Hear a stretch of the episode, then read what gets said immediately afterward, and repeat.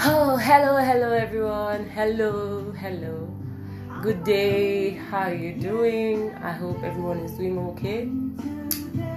So, I want to continue from where we stopped last time. I was talking to you about how I was dealing with anxiety and how I overcame everything. So, I'm going to conclude it today and I'm going to I'm going to introduce to you the next segment or the next thing we're going to be talking about. So, basically, that day when I talked to you guys, um, I lost my grandfather four days later.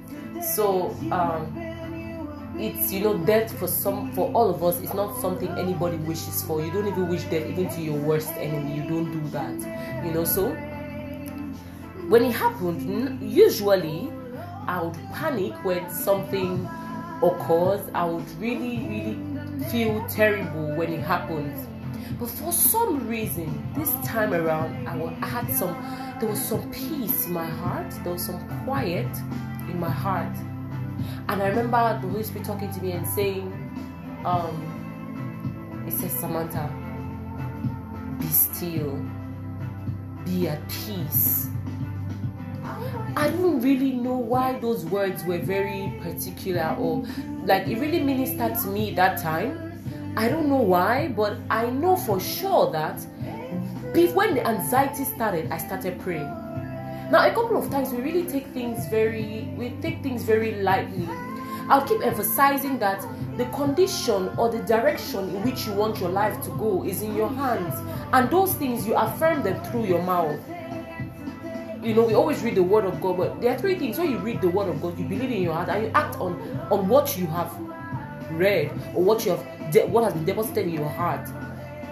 So I, I, when I was praying all throughout those days, I was praying, I was worshiping, I was worshiping God, I was talking, affirming things, positive things over my life and my family's.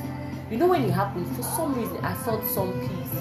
Now, it's not peace to say that, no, you're happy that you lost a family member. No, but a dear one, no. But peace to say that you would overcome this phase. You get what I mean? Like, it was peace to tell me that you'd overcome. As a matter of fact, you have overcome this stage even before you wanted to arrive. You know, many a times we always think that we have to wait to order the course of our lives or stand in front of that river before you want to start knowing how to cross it. I'll tell you today, if you prepare before time, when you get to that river, you already have a solution on how to cross that river. I don't know if you're understanding me, but I believe you're understanding me in your heart. So mm. all through I've been going through as a matter of fact, I've never felt the urgency, let me use this word, the urgency to preach the word of God and to talk to people about who God is like I do right now. I mean, my entire life, I've always known there is God. When I gave my life to Christ, I knew there was God. But the urgency at which we need to turn people to Christ, to preach the word of God, so that people understand this kind of life that we have in Christ. It's very important. Over the, the days I've been I've been worshiping some particular songs. As a matter of fact, this one is playing right now. It's a new song from Ada. Ada Ehi Moses from her album Born of God. It's a new album she released so this particular song has been talking to me. And there's a part he says um how can we forget? He made the israelites cross on dry ground. Hallelujah. That particular part has been talking to me. You know even this morning i was preaching about i was talking to a couple of friends on water group on our group. I was talking to them about um the the fact that how we deal with worries you know these are things that come how we deal with anxieties how we deal, deal with future all, all the things that come to us you know life throws us so many tantrums and everything. How do we handle them? You know i reiterate the next topic we're going to actually is the real you your purpose. It's talking mostly about purpose.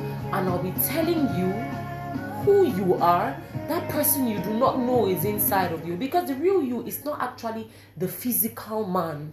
You know, this body is just like a casing. The real you is the man inside. The real you is who is inside. How do you discover that person inside and how you use that person to accomplish that purpose for which you were sent here on the earth? Now, God didn't just, we are not on earth. Like I like to tell people, I don't like to be in somebody's life just to be matter. You know, doctors in school say matter is what has, uh, is something that has weight and occupies space. Yeah, I remember that very well. So I'm not just matter, you know. If I am in your life, I'm in your life for a purpose. If you're in my life, you're in my life for a purpose. You understand? Your life for a reason. God made our paths to cross for a particular reason. So that's basically you need why you need to understand that person inside you and what you carry. And then ask yourself, so why did God put that person in you, or why is that person inside of you? And what is the purpose, or what is the reason why that person, and what are you supposed to use that person to serve? Or what, why were you born? I, like I said this morning still, I said What's the difference between you and the next person that just died? What's the like? What is the difference between you and the next person that just died? It's not because you're so special. It's not because of our good works. Bible says it's not according to our good works, but it is because of God's grace. The assignment He is giving us on the earth. What is grace? Grace is unmerited favor. Favor that you do not merit, you've not done anything to merit. It's because of His grace, you and I, I. What I'm explaining is, I'm actually smiling because when I understand the totality, you can't even understand. When I want you to say understand, you can't even understand the totality of who God is. But when I when I when I think to when I say to think and imagine how beautiful our God is, how amazing He is, how sweet He is. You know, so ask yourself, like, why are you still on the earth? It's because you have a purpose, and that purpose you need to discover it. So, on our next episode, I'll be talking to you, or no, our next season, or next phase, move over to purpose. God bless you all and have an amazing, amazing day. Just as Christ loved the church. If you understand this statement, this statement is it's not just a statement, it's actually a reality just as Christ loved the church. It's how much I love you all. God bless you.